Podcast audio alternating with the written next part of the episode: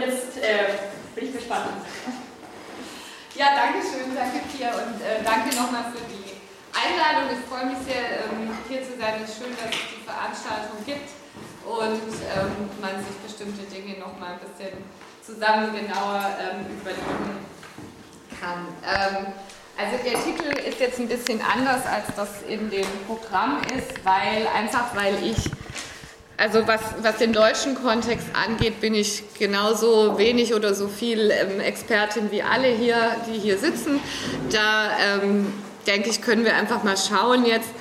Ich stelle ein bisschen was vor und ähm, dann gucken wir mal, was wir damit anfangen können. Also vom Ablauf habe ich es mir folgendermaßen vorgestellt. Ich werde erst ein bisschen einen Input geben zur Repräsentationsgeschichte britischer Muslime, also wozu ich gearbeitet habe, was Pia gerade schon gesagt hat. Dann habe ich ein Beispiel, das ist der, der Mord an Lee Rigby 2013. Dazu würde ich gerne etwas diskutieren, da habe ich ein bisschen was mitgebracht. Ähm, danach würde ich noch mal ein bisschen auf typische Charakteristika eingehen in Kultur, weil ich nenne das kulturalisierte Konfliktdebatten. Ich weiß gar nicht, habe ich das von dir geklaut? Das kann, nee, habe ich so selber eingefallen. Ja, weil wir so ein bisschen aus dem äh, gemeinsamen Gedankenkontext kommen, was, was das Projekt ähm, angeht. Und da in Konstanz viel drüber geredet wurde. Und ähm, was ich damit meine, sind so ein bisschen, ähm, also ich glaube, dass es, dass es typische Dinge gibt, die immer wieder in solchen Konfliktdebatten, in so dichotomen Konfliktdebatten, wenn es um Kulturkonflikte geht, immer wieder auftauchen ähm, und das auch schon seit recht langer Zeit. Und da wollte ich einfach kurz sagen, welche ich denke, dass das sind. Und dann, was ich, wo ich eigentlich darauf hinaus will, ähm, das hat sich jetzt ähm, ganz praktisch ergeben, weil es Anfang des Jahres gab es einen Roundtable, sogenannten Roundtable der Uni Cambridge, ähm, wo man diskutiert hat, ähm, wie können wir dafür sorgen, dass die muslimische Minderheit in Großbritannien wieder mit größerer Balance in den Medien dargestellt wird, weil sich eben die Forschungsergebnisse mittlerweile häufen, dass die Medienberichterstattung ähm, vor allem in England, ich habe vorhin schon gehört, in Schottland ist die Situation ein bisschen anders, ja, einfach dazu führt, dass die britisch-muslimische ähm, Gemeinschaften immer mehr isoliert äh, dastehen und es immer weniger Zusammenhalt gibt. Und ähm, den habe ich übersetzt, den, den teile ich dann nachher aus. Und dann dachte ich, das könnten wir uns mal angucken. Ähm, was haben die sich da überlegt? Äh, ist das ganz ähnlich wie in Deutschland oder gibt es da andere Probleme? Was bringt sowas überhaupt? Genau. Also, ähm, zunächst mal eine kleine Repräsentationsgeschichte, habe ich das genannt.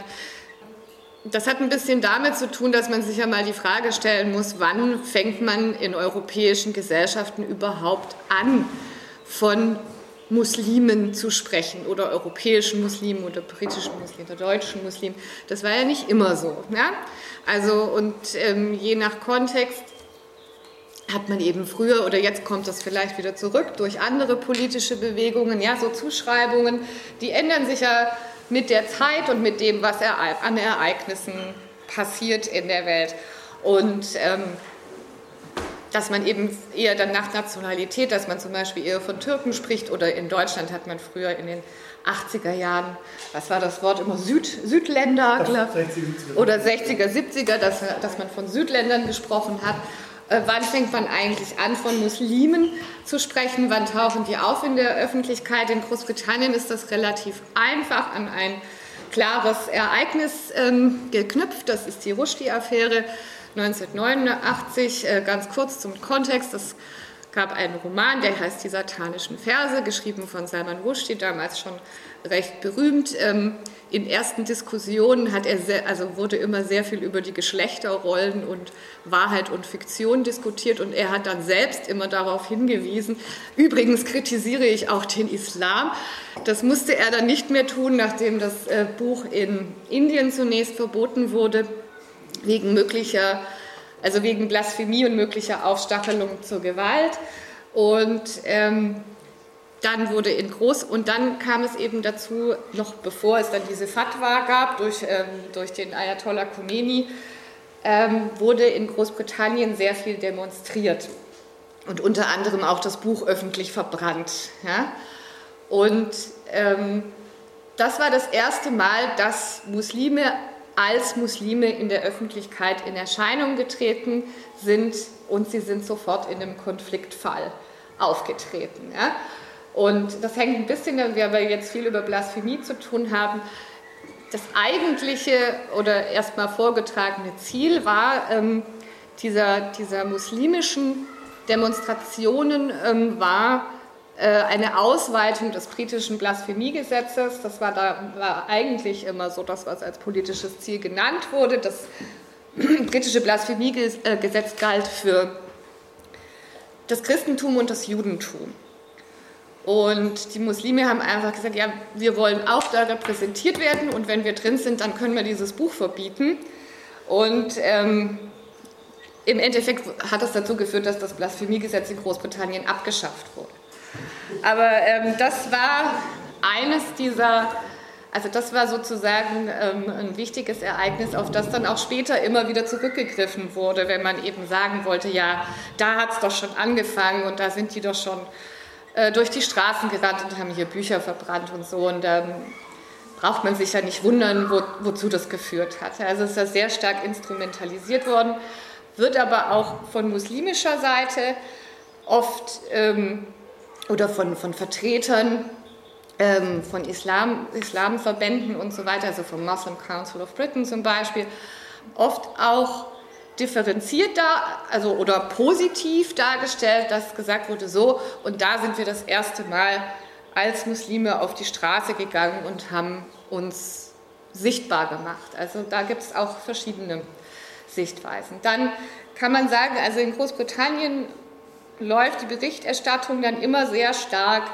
an Ereignisse gekoppelt. Und das sind eben meistens ähm, problematische Ereignisse gewesen oder negativ. Das kann man jetzt einfach nicht anders sagen. Ne? Also das ist dann mal, das ist ja auch gerade die Problematik, dass es irgendwie positive Kontexte gibt, wo dann auch ähm, über die muslimische Minderheit berichtet wird oder ganz unabhängig von Gewalt oder von Islamismus kommt vergleichsweise wenig vor.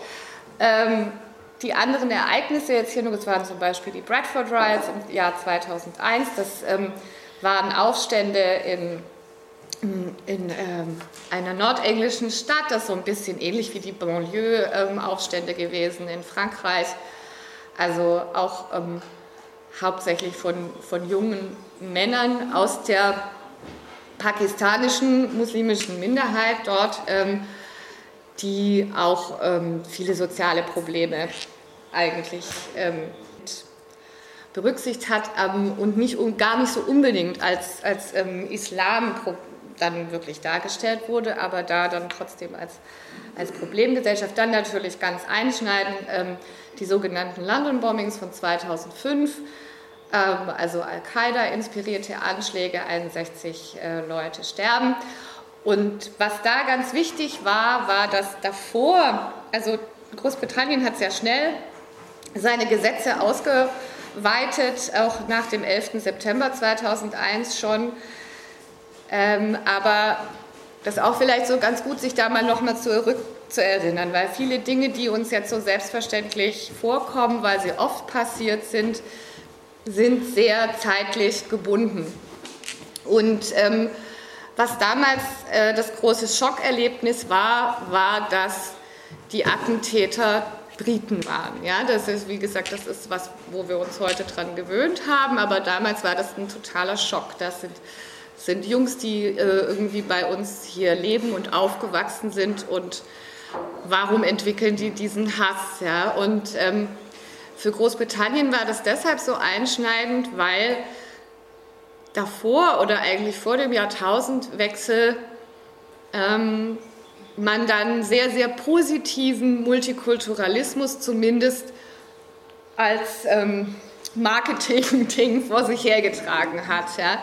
Und ähm, bestimmte Ansprüche, die jetzt sehr stark werden an Integration, an ähm, auch Assimilation ähm, in Großbritannien früher überhaupt keine Rolle gespielt haben oder sogar dezidiert abgelehnt wurden. Ja? Also, dass man gesagt hat, nö, soll jeder sein Ding machen, ist mir egal. Ja? Solange, solange der mich nicht irgendwie anmacht, interessiert mich nicht.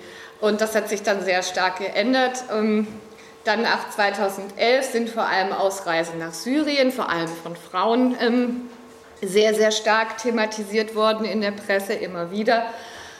Ähm, dann gab es eben 2013 den Anschlag an dem Soldat Lee Rigby und dieses Jahr den Anschlag äh, im Parlament. Also man sieht, es ist eigentlich immer sehr stark mit, mit Ereignissen verbunden.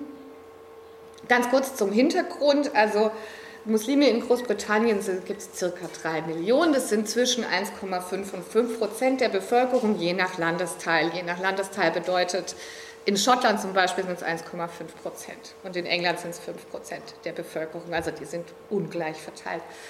Die Hälfte ähm, ist außerhalb Großbritanniens geboren. Es gibt zehn, ungefähr 100.000 Konvertiten, meistens Frauen. Also am meisten wird auch, glaube ich, zum Heiraten konvertiert. Ähm, zum Großteil sind die eben die Ursprungsländer anders als in Deutschland vom indischen Subkontinent. Oh, hier die Einwanderungswellen aus den 60er und 70er Jahren auch schon davor, seit dem indischen Unabhängigkeitskrieg, also Pakistanis, Inder und Leute aus Bangladesch. Aber auch aus Afrika, also es gab einen großen Schwung aus Somalia und es gibt natürlich auch Kurden, Türken und Araber, aber hauptsächlich Leute ähm, mit einem pakistanischen, sagen wir mal, oder ja, pakistanisch-indischen Hintergrund. Von der Generation, die so ungefähr mein Alter hat ähm, und auch ein bisschen äh, jünger, die wurde eben in, ähm, das habe ich von einer, einer BBC-Dokumentation als Generation Jihad äh, bezeichnet auch. Ähm, und da wird eben diese Rushdie-Affäre immer als so ein Inaugurationsmoment. Also die klassische Erzählung ist, da, da waren die irgendwie ganz jung und dann haben sie da plötzlich äh, gegen dieses Buch demonstriert und dann, dann geht man irgendwie, dann radikalisiert man sich und dann geht man nach Jugoslawien und, und so weiter und so fort. Oder dann eben später, jetzt ist das eben der IS, dass man irgendwelche Blogs lesen würde und dann sofort entscheidet, dass man jetzt ähm, da runterfährt. Also die Themen, äh, die eben hier sehr stark geworden sind in den letzten 15, ja, 15 17 Jahren, sind dieser, dieser Push for Britishness. Ja, also damit wird, das ist eben ähnlich wie in Deutschland, dass eben plötzlich so eine Identitätsabfrage äh, stattfindet. Ja, so, ähm, es wurde unter anderem gesprochen von einem ähm, Battle for the Hearts and Minds of British Muslims. Ja, also wir müssen um die Herzen und, und ähm, die Hirne der Muslime kämpfen, um sie ähm, zu uns zu ziehen. Und Leute, die seit in dritter, vierter Generation in Großbritannien haben sich, äh, leben, haben sich dann ähm, natürlich meiner Meinung nach zu Recht gefragt, was das jetzt bitte soll. Ja? Und ähm, man kann da allgemein vielleicht von einer Europäisierung des britischen Diskurses äh, sprechen, der sich mehr an Begriffe dann auch anlehnt, die wir eben kennen. Das eine ist eben Integration, das hat früher überhaupt keine Rolle gespielt in Großbritannien oder war ein Begriff, den man gar nicht unbedingt positiv besetzt hatte. Und das andere ist Parallel Lives, also ein Begriff, der aus der deutschen Diskussion kommt, hier schon seit den 90er Jahren in den Sozialwissenschaften verwendet wird, also dass der verschiedene Teile der Bevölkerung nichts mehr miteinander zu tun haben, nicht in Kontakt kommen. Und ähm, kam eben zu einer sehr starken Ablehnung ähm, und Zurückweisung ähm, des Multikulturalismus als Doktrin oder Ideologie, wie es dann genannt wurde, und zwar mit der ähm, Begründung, das führt nur zu Parallel Lives. Ja. Das führt dann dazu, dass äh, lange schon Teilhabende oder teilweise auch gut äh, Integrierte sich eher zurückgestoßen gefühlt haben von diesem Diskurs und noch nicht äh, integrierte, also vor allem jüngere ähm, Muslime, dann auch nicht mehr teilhabend werden. Ja? Also das könnten die Problem, Probleme sein. Was noch dazu äh, kommt, also das ist aus einem Bericht ähm, vom Institute of Race Relations, auch schon ein bisschen älter, ähm, war, dass die Antiterrorgesetzgebung in Großbritannien sehr stark in das soziale öffentliche Leben eingegriffen hat. Vielleicht offensichtlicher, als das jetzt bei uns so der Fall war. Ja? Und ähm, ein großer Teil davon war das, oder ist es, es gibt es ja immer noch, das extrem ähm, mit sehr viel Geld ausgestattete Programm des Innenministeriums Preventing Violent Extremism. Ähm, Preventing Violent Extremism hat unter anderem Jugendclubs und solche Sachen finanziert, ja, und Vereine oder Initiativen für Jugendliche. Das ist natürlich erstmal eine gute Sache, ähm, wo man eben versucht hat, auch ähm, muslimische Jugendliche und nicht-muslimische Jugendliche zusammenzubringen. Oder eben auch direkt muslimische Jugendliche zu targeten mit ähm, Angeboten. Das Problem an der Sache war nur, dass durch die Finanzierung durch das Innenministerium ähm, die Leiter dieser Projekte dem Innenministerium und auch dem Geheimdiensten, dem Inlandsgeheimdienst auskunftspflichtig waren.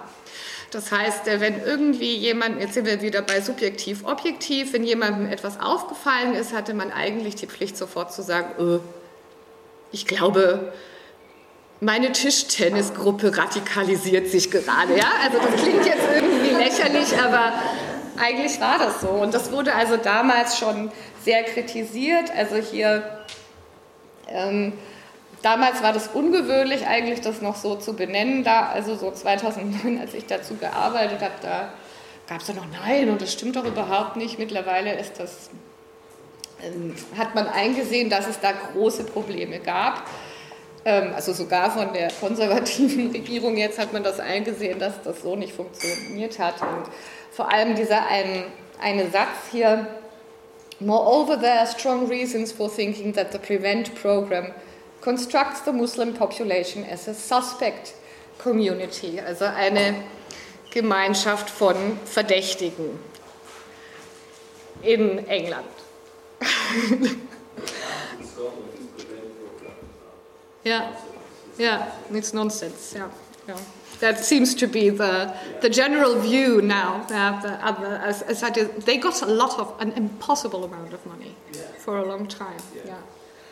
Also das, die, die Haltung ist, dass das hat irgendwie vermutlich mehr Schaden angerichtet, als ähm, dass es besonders sinnvoll war.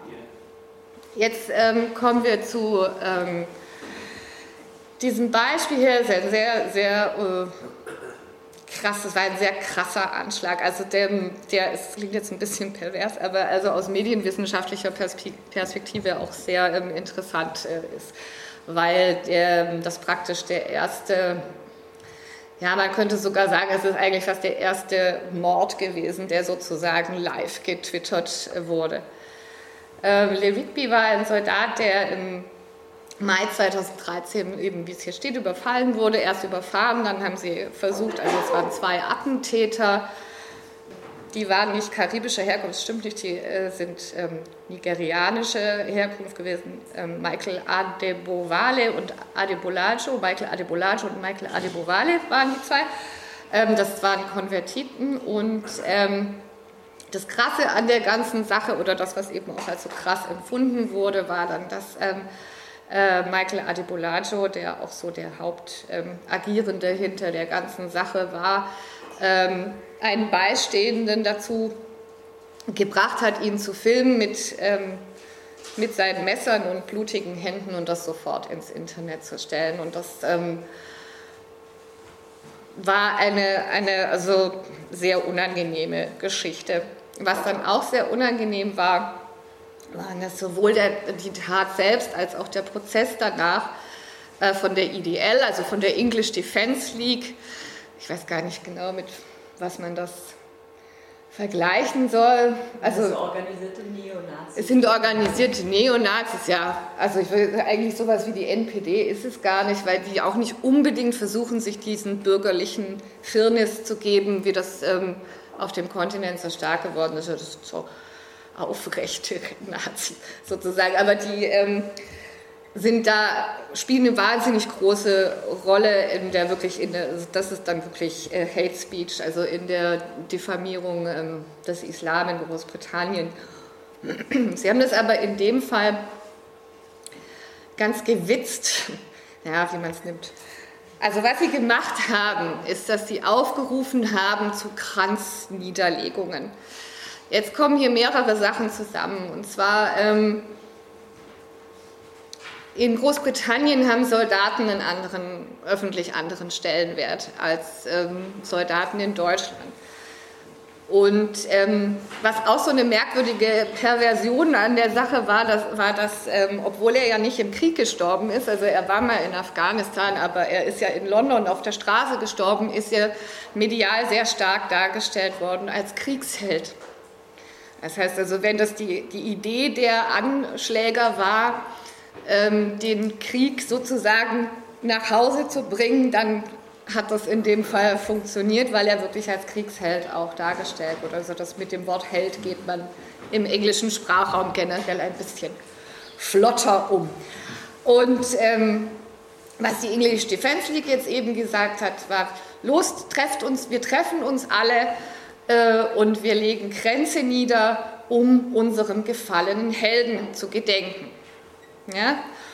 Ähm, und da waren dann aber eben auch solche Leute. Also, dann, ähm, also das hat auch die Veteranen teilweise mitgenommen und das war ganz klar. Ähm, also wurden auch schlimm, also Parolen geschrien und so weiter. Das ging relativ lang, so lange bis die, ähm, die Familie von Lee Rigby öffentlich darum gebeten hat, hat, dass man das bitte lassen soll. Ja? Und dass sie, dass sie fühlen, also dass sie denken, dass ihr verstorbener Mann und Sohn da total diffamiert wird und sie damit nichts zu tun haben wollen. Aber es hat relativ lang gedauert, ja, bis, bis das passiert ist. Ähm, was ich jetzt mitgebracht habe, ich weiß jetzt gar nicht, ob es reicht. Ich teile das mal. Ich habe 15 Stück, glaube ich, gemacht. Ist ein Beispiel aus der Sun, nicht für Hate Speech, sondern, ja, das habe ich mich gefragt, deshalb wollte ich es mitbringen. Was ist das eigentlich? Also, kurz nach ähm, der Tat, also wir müssen das jetzt nicht ganz durchgehen, äh, weil ich möchte eigentlich vor allem auf diesen Zehn-Punkte-Plan dann noch hinkommen. Aber ich habe mich gefragt, ist das jetzt eigentlich ein Beispiel für Gegenrede, also diese berühmte Gegenrede ähm, bringt und, und ähm, was macht er da? Ja, also die, der Kontext ist eben dieser Mord. Ähm, Russell Brand ist ähm, ein Schauspieler, ich weiß nicht, wer kennt Russell Brand? Ähm, we wenige persönlich, ja. wenige ja. Menschen. Ja, der war mal so ganz hip, also der, ich, ich weiß auch nicht, aber vielleicht auch nur in England, ich weiß es jetzt ehrlich gesagt nicht. Also er ist in England auf jeden Fall eine Person, die Leute kennen und ähm, hat auch mal so ein paar Hollywood-Sachen schon durchaus gehabt, aber ähm, war dann vor allem auch bekannt, weil er so einen YouTube-Kanal hat ähm, einen antikapitalistischen YouTube-Kanal. Und ähm, der ist sehr, kann sehr lustig sein. Also ähm, Russell Brand jetzt, den YouTube-Kanal weiß ich jetzt gar nicht so gut. Und was er gemacht hat, war, ähm, war eben, dass er, dass er getwittert hat, ähm, blame this on madness, not Muslims. Und ähm, er sagt dann halt, also er beschreibt quasi, und das, ich glaube, das fand ich daran ganz interessant, auch im Kontext mit dem, was du gesagt hast, wie, wie erleben wir sowas überhaupt? Ja? Also wie erfahren wir von diesen Ereignissen, wie erfahren wir davon, dass andere niedergemacht werden? Und er sagt halt so, ja, er wusste gar nicht, was passiert ist und dann plötzlich kriegt er lauter Twitter-Nachrichten. Ähm, und, und, plötzlich, und sofort wurden Muslime mit beschimpft. Ja, also es gibt diesen, diesen klassischen Verlauf, es gibt diesen Anschlag oder irgendwas passiert und sofort geht's los. Und da hat er sich eben dazu ähm, genötigt gefühlt, zu schreiben ähm, und sagt dann, es ist, war vielleicht so ein bisschen platt, aber was ist denn nicht platt in 140 Zeichen? Ja? Und das ist ja genau das, äh, womit wir uns dann immer wieder konfrontiert sehen mit diesen platten Aussagen. Und ähm, ebenso platt hat er dann eben geschrieben, der Typ ist doch ein Spinner, ja, that bloke is a nut, a nut who happens to be Muslim. Or Muslim, blaming Muslims for this is like blaming Hitler's mustache for the Holocaust. Also wenn ich jetzt irgendwie anfange, äh, Muslime wegen, wegen sowas zu beschimpfen, dann, ist das, als ob ich Hitlers Bart dafür verantwortlich mache, dass es den Holocaust gab. Was daran noch ganz, also was daran eigentlich interessant ist, ist, dass das in der Sun erschienen ist dann oder er dann diesen Artikel in der Sun schreibt, was jetzt kein ähm, linksliberales Blatt ist. Wobei man wirklich sagen muss, dass das in den letzten äh, Jahren, also wenn man sich die Daily Mail oder sowas anguckt, also die Daily Mail ist mittlerweile, die darf man nicht mehr ähm, äh, in Wikipedia-Artikeln als Quelle nennen das wurde verboten von Wikipedia, weil die so viel Mist veröffentlichen, also und auch äh, sehr, sehr rechts teilweise sind, dass die Sun schon fast so ein bisschen äh, verträglicher vergleichsweise geworden ist. Also die britische Presselandschaft ist sehr aggressiv. Ja, aber offensichtlich, also er schreibt das, er fühlt sich genötigt, er ist eine berühmte Persönlichkeit, er fühlt sich genötigt, ähm, Muslime zu verteidigen, in dies, also wie, wie platt dann auch immer. Und er tut es eben nicht in einem linksliberalen Organ, sondern eher in einem konservativen. Jetzt würde mich einfach mal interessieren, also keine, keine Schulfrage oder so, aber mich, mich würde jetzt einfach mal interessieren, was, sowas gibt es ja öfter durchaus, ja, solche Versuche. Hm, was haltet ihr davon? Bringt das was? Erreicht es die Leute, die man damit erreichen will? Tut es, den, tut es Muslimen gut? Ähm, auch mal sowas, dann so eine Verteidigung zu lesen. Also wie, oder wie, wie könnte Sinn, wie könnte Gegenrede aussehen, die dann vielleicht was bringt? Also ich finde es schon gut ja? sowas zu machen. Einfach auch, wenn es sich vielleicht wie so ein Tropfen auf dem heißen Stein anfühlt oder so. Aber wenigstens so ein bisschen dagegen halten gegen den Strom so. Wenn es viele machen würden, mhm. hätte das natürlich noch mehr Gewicht. Also ich, Nee, nee, nee, du, Entschuldigung. Also wenn ich so an meine Familie, den berühmten Familienstand denke, wo dann auch immer so rechte Positionen nicht so selten sind, so dieses Argument, Idiot gibt es überall, zieht eigentlich überraschend gut. Also, ja. also ich glaube, das ist so wirklich meine Erfahrung. Also ich habe jetzt nicht Studien gemacht oder so. Meine Erfahrung ist, Idioten gibt es überall ziehen. Das Mhm. macht er ja. Das macht er ja, genau das macht er. Ja. Es macht doch total Sinn, dass berühmte Persönlichkeiten, die jetzt vielleicht nicht besonders viel Ahnung von Politik haben, ich weiß nicht, wie dieser Russell Brand so ist, aber... Äh, Er will die Welt revolutionieren, aber Martin. Auf jeden Fall, wenn es jetzt äh, jemand ist, äh, der ein äh, großes Maß an Bekanntheit hat, dann äh, ist es auch gut, wenn diese Leute, sag ich mal, ihre Verantwortung auch in so einfachen gesellschaftlichen ähm, ja, Dialogen auch mit einbringen, weil oft ist die Sprache der Politiker für, sag ich mal, das einfache Volk, jetzt ohne abwertend sein zu wollen, einfach zu kompliziert. Und da ist so ein Kommentar so, ja, ich saß gerade im Flugzeug, oh, dann habe ich es gelesen und so. Dann, dann kommt dieses, dieser einfache Vergleich, das, das kommt viel eher an bei den Leuten. Und das Mhm. nimmt man auch viel lieber an von jemandem, der vielleicht sympathischer ist als jetzt ein Politiker. Mhm. Ja, ich denke vielleicht sowas sehr Plattes eigentlich zu sagen, wenn man nicht sieht. Also macht es ganz viel normaler, als sozusagen zu sagen, oh, wie müssen wir uns mit unseren Minderheiten umgehen, das ist so ein Expertenproblem und dann müssen wir ganz viele Studien machen und damit können sich eigentlich nur gebildete Menschen mit den richtigen politisch korrekten Vokabular auseinandersetzen. Vielleicht ist es wirklich besser, eigentlich mal was ein bisschen Blödes zu schreiben und zu sagen, naja, eigentlich ist das alles gar nicht so eine große Sache, wir müssen vielleicht nur akzeptieren, dass das irgendwie, dass die Leute normal sind, dass es irgendwie einfach ja, ein Teil von allen ist und gar nicht so ein Spezialproblem von den anderen Muslimen. Mhm. Mhm. Weil was ich interessant finde, ist, dass in der, also das sagst du ja, dass es in der Sun erscheint.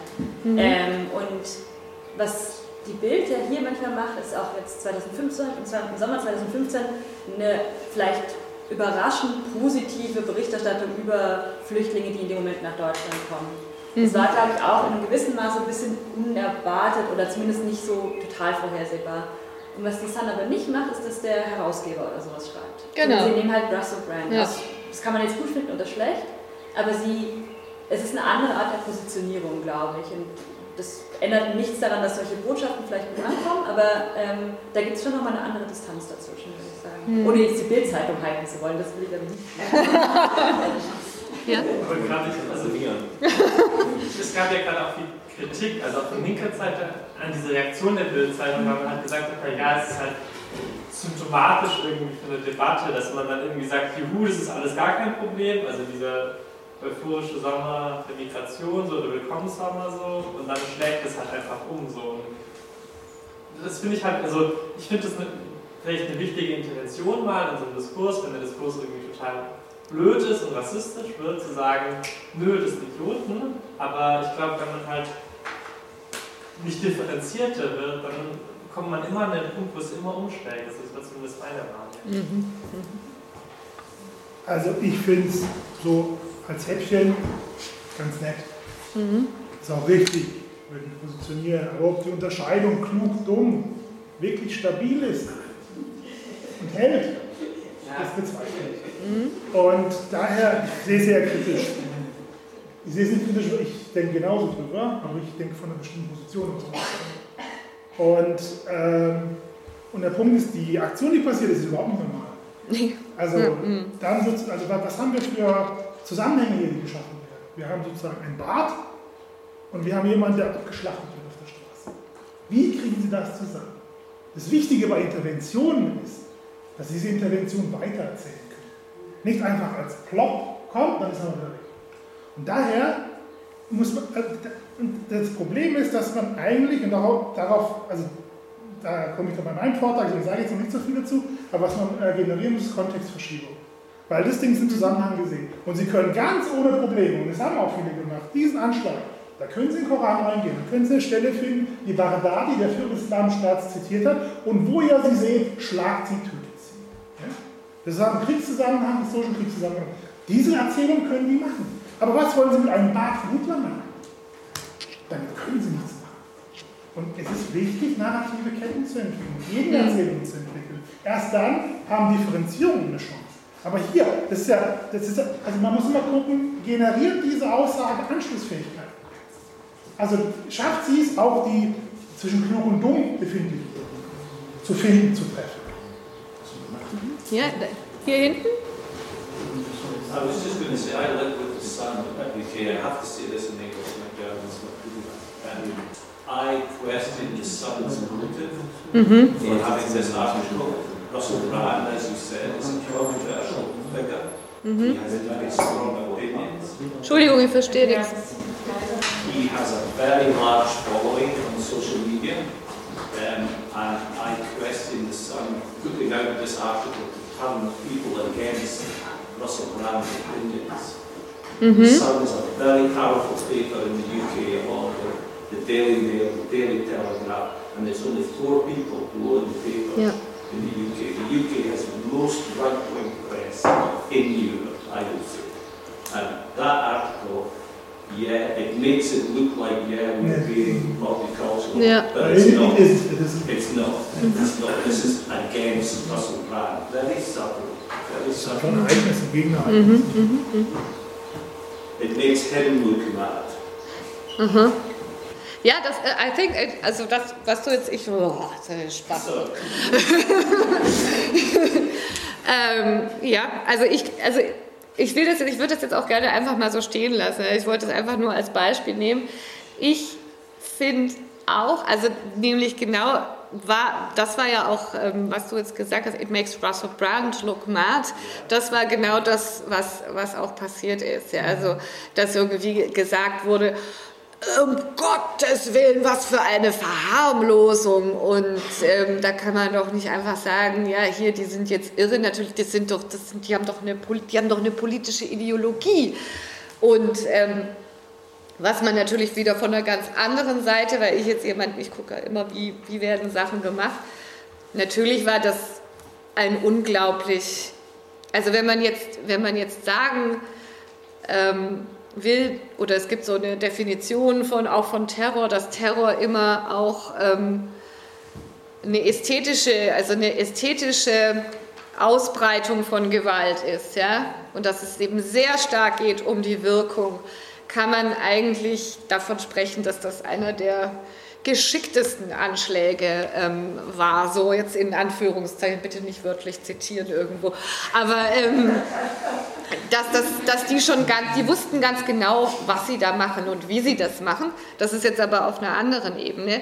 Auf der, auf der Ebene, die du gemeint hast, ist genau das passiert. Ja? Also ähm, was für eine Verharmlosung und das ist ja schrecklich und was fällt dem überhaupt ein. Also wir sehen, also wie man es macht, ja, es ist immer schwierig, ähm, damit umzugehen, wie, äh, wie sowas funktioniert. Das Beispiel lasse ich jetzt mal weg, sonst äh, kommen wir nämlich nicht mehr zu dem Zehn-Punkte-Plan, auf den ich wirklich gerne zu sprechen käme. Also jetzt mal ganz generell nochmal, also was man hier auch wieder sieht, ähm, es passiert was, dann bilden sich Fronten, dann gibt es irgendwie etwas, was man figuralisieren kann, wie wir das vielleicht nennen würde, oder zu, eine, zu einem Bild machen kann. Du hast jetzt gerade gesagt, da ist der Bart, ja, Bart abstechen und dann, ähm, dann gibt es irgendwie eine Kette. Und ähm, ich denke, dass es, dass es ähm, bei solchen Konfliktdebatten, die kulturali also kulturalisierten Konfliktdebatten, wo auf ähm, Culture Clash hinaus gewollt wird oder darauf eben hinausläuft, ob man will oder nicht. Manchmal will man ja nicht oder will was Gutes tun. Also ich unterstelle jetzt Russell Brand, so wie er eben sonst auch auftritt, durchaus, dass er das schon so gemeint hat. Ja? Und ähm, das hatte dann teilweise eben so einen Backfiring-Effekt. Ähm, da gibt es bestimmte Charakteristika, die scheinen typisch zu sein. Und das habe ich eben vor allem be äh, beschrieben, das ist das äh, Buch ähm, im, in Bezug auf die Rushdie-Affäre. Also hier, das ist, das ist äh, ein sozusagen ikonisches Bild von ähm, dem damaligen Bradforder Moschee-Vorsteher ähm, Hesham el-Essawi, ich habe es sicher nicht richtig ausgesprochen, ähm, wie er die satanischen Verse verbrennt in Bradford vor dem ähm, Bürgermeisteramt. Und hier unten sind also, und, und das haben sie ja gemacht. Ähm, also die haben ewig demonstriert schon und haben Eingaben gegeben und hier und Blasphemiegesetz und wir haben echt ein Problem mit diesem Buch. Und, und dann haben sie sich gesagt, also er erzählt das dann auch mal in so Dokumentationen ähm, genauso, wir müssen irgendwas machen, was uns nationale Aufmerksamkeit bringt, damit die Mehrheitsgesellschaft sieht, wir meinen es ernst. Und dann waren sie vielleicht nicht so gut beraten, ähm, auf die Person zu hören, die gesagt hat, wir verbrennen dieses Buch. Und, und zwar bei einer Riesendemonstration und wir laden die gesamte nationale Presse dazu ein. Ähm, das hat man aber gemacht. Und das hat natürlich, ähm, also die nationale Aufmerksamkeit war ihnen dann sicher. Aber Wunder was, es hat nicht dazu ähm, geführt, dass man für das Anliegen mehr Verständnis hatte, sondern es wurden sehr schnell, ähm, auch schon vor, vor der Fatwa, dann nach der Fatwa natürlich sowieso, ähm, aber es gab zum Beispiel Artikel, in denen geschrieben wurde, ja, dass sozusagen so, es, es, war ein sehr starker während den Anfängen Diskurs. Ja? Also es wurde sehr viel Heine zitiert in der englischen Presse. Ja? Also wo Bücher brennen, da brennen bald auch Menschen. Ja? Und als später dann in den Erfahrungen in den 2000ern wurde immer wieder darauf zurückgegangen. Und es gab halt so einen sehr starken dichotomen Diskurs, ähm, dass die einen gesagt haben, ja, das sind halt die Muslime, die leben halt noch im Mittelalter. Und die Muslime haben gesagt, ihr mit eurer verdorbenen Moderne, ihr, also die muslimischen Vertreter, ihr, könnt, ihr wisst das sowieso nichts mehr und ähm, ihr, bei euch ist ja alles erlaubt, das kann es doch auch nicht sein und dadurch äh, geht es uns echt schlecht.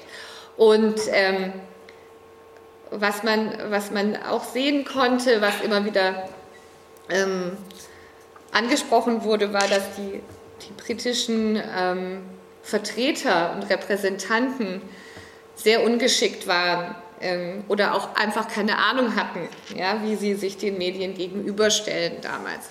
Und dass das dann wohl, also nachdem das passiert war, wo, wird dann so beschrieben, ja, jeder hatte plötzlich so ein, ist ja was, was wir dann auch können, wenn immer irgendjemand nach Neukölln fährt. Ja, jeder hatte plötzlich so ein Mikrofon im Gesicht und sollte irgendwas sagen. Ja, und es wurden dann eben auch vor allem die, die Äußerungen besprochen und gesendet, die besonders aufregend in verschiedener Hinsicht waren.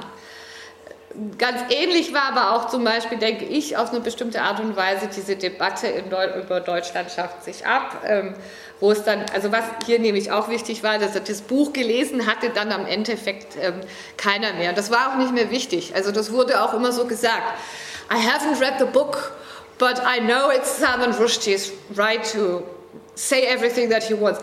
I haven't read the book because I don't have to read it to know that it's filthy.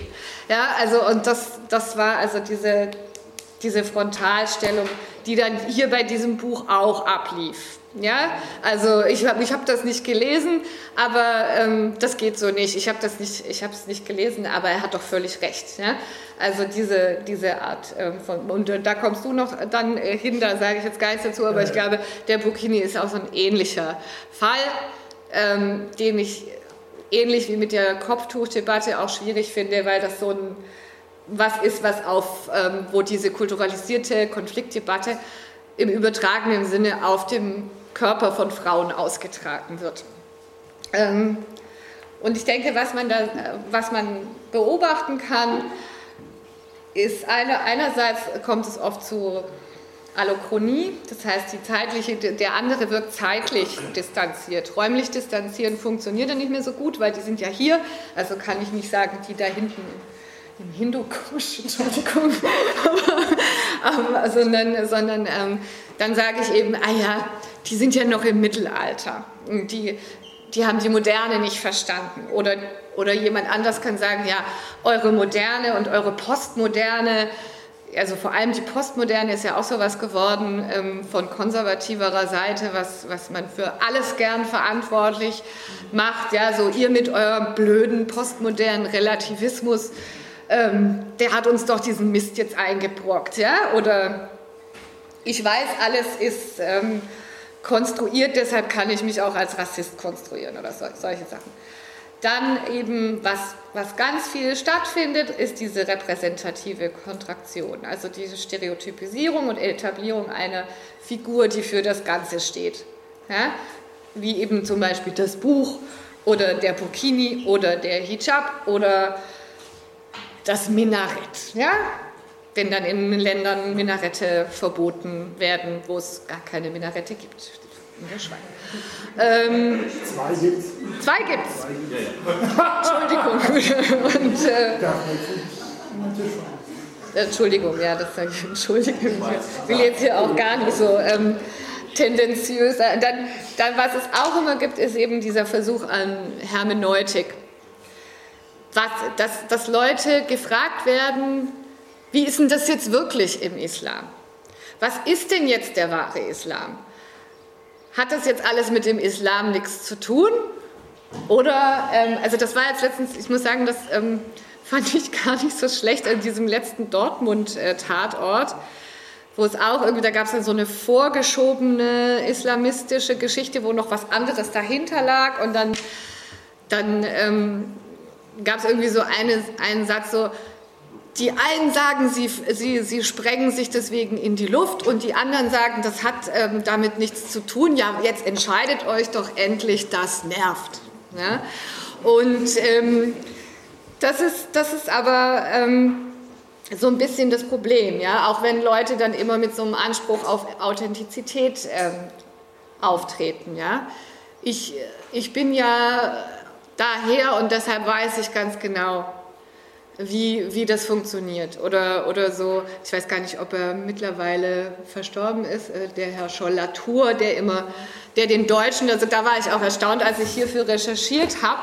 Und ich kenne Herr Scholl-Latour, war da auch noch dauernd, also damals jedenfalls ja. 2009, 2010, hat er immer erklärt, wie der Nahe Osten funktioniert und als ich dann so alte Fernsehberichte recherchiert habe von 1989, wer sitzt da in der Tagesschau, als es um Salman Rushdie geht? Peter Schollatur. Da habe ich auch gedacht, ist der schon immer da? Ja, also, also dass es eben diese, diese Leute gibt, die mit einem Anspruch auf Authentizität sagen, so und so ist es. Und deshalb ähm, gibt es da auch gar nichts anderes zu sagen. Also das sind, glaube ich, Dinge, die immer wieder passieren. Dann gibt es auch immer, dann gibt es unterschiedliche Beweggründe für die Teilnahme an solchen Debatten. Also entweder ich will was erklären, entweder ich suche einen Dialog oder ich will irgendwie ein Exempel statuieren, also jetzt mal hier was benutzen, um ordentlich ähm, zu, zu zeigen, so geht es nicht oder so soll es sein. Oder ich will auch den Konflikt anheizen. Ja, es ist alles möglich und es gibt eigentlich immer in solchen Debatten Leute, die eigentlich alle diese Motivationen spielen immer eine Rolle. Und aufgrund aller Beweggründe kann es aber eben entweder zu intentionalen oder zu unintentionalen Interpretationsfehlern kommen. Ja? Dass ähm, Dinge sich plötzlich verschieben, ja, und das, oder dass man das unintendiert ist, man äh, hat man plötzlich irgendwas ausgelöst, was man vielleicht gar nicht wollte und das oft aufgrund von dem, äh, was ich da schon davor ähm, erklärt habe.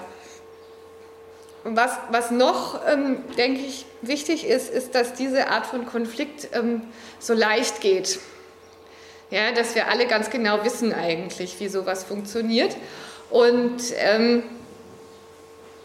man so auch unreflektiert oder reflekt, manche reflektierter, manche unreflektierter da einfach schnell mitmachen. Also es ist sehr schwierig, sich da auf so eine, auf eine Metaebene zu stellen oder da rauszukommen. Warum? Weil äh, Medien einfach so, oder unsere Kommunikationsmedien einfach so funktionieren, dass du auf was zurückkommen musst, was schon jeder kennt, um anschlussfähig zu sein. Also es ist sehr schwierig, was ganz anderes zu sagen, was ganz Neues zu sagen. Das kann man zwar sagen, aber es hört wahrscheinlich niemand. Ja? Weil wenn du den Anschluss nicht herstellen kannst, dann bist du im Ernst Jandl Ingeborg Bachmann Preisbereich. Also dann, dann hast du halt kein, dann, dann hast du keine, keine Resonanz. Und hier sind eben rhetorische Figuren besonders schlagfertig, da sie oft komplexe Zusammenhänge zusammenfassen so in einer Figur zusammen, wie zum Beispiel Jihadi John. Also Jihadi John war ein so ein, so ein IS-Brite, also das war, war auch jetzt ein großer äh, Diskurs. Genau, und die, die Folgen sind, ähm, dass man eben das beobachten kann, was, äh, was ich Dissimulation nenne, also dass, dass bestimmte Minderheiten oder, oder eben in, in, immer weiter herausgedrängt werden, obwohl sie eigentlich schon mal viel integrierter waren.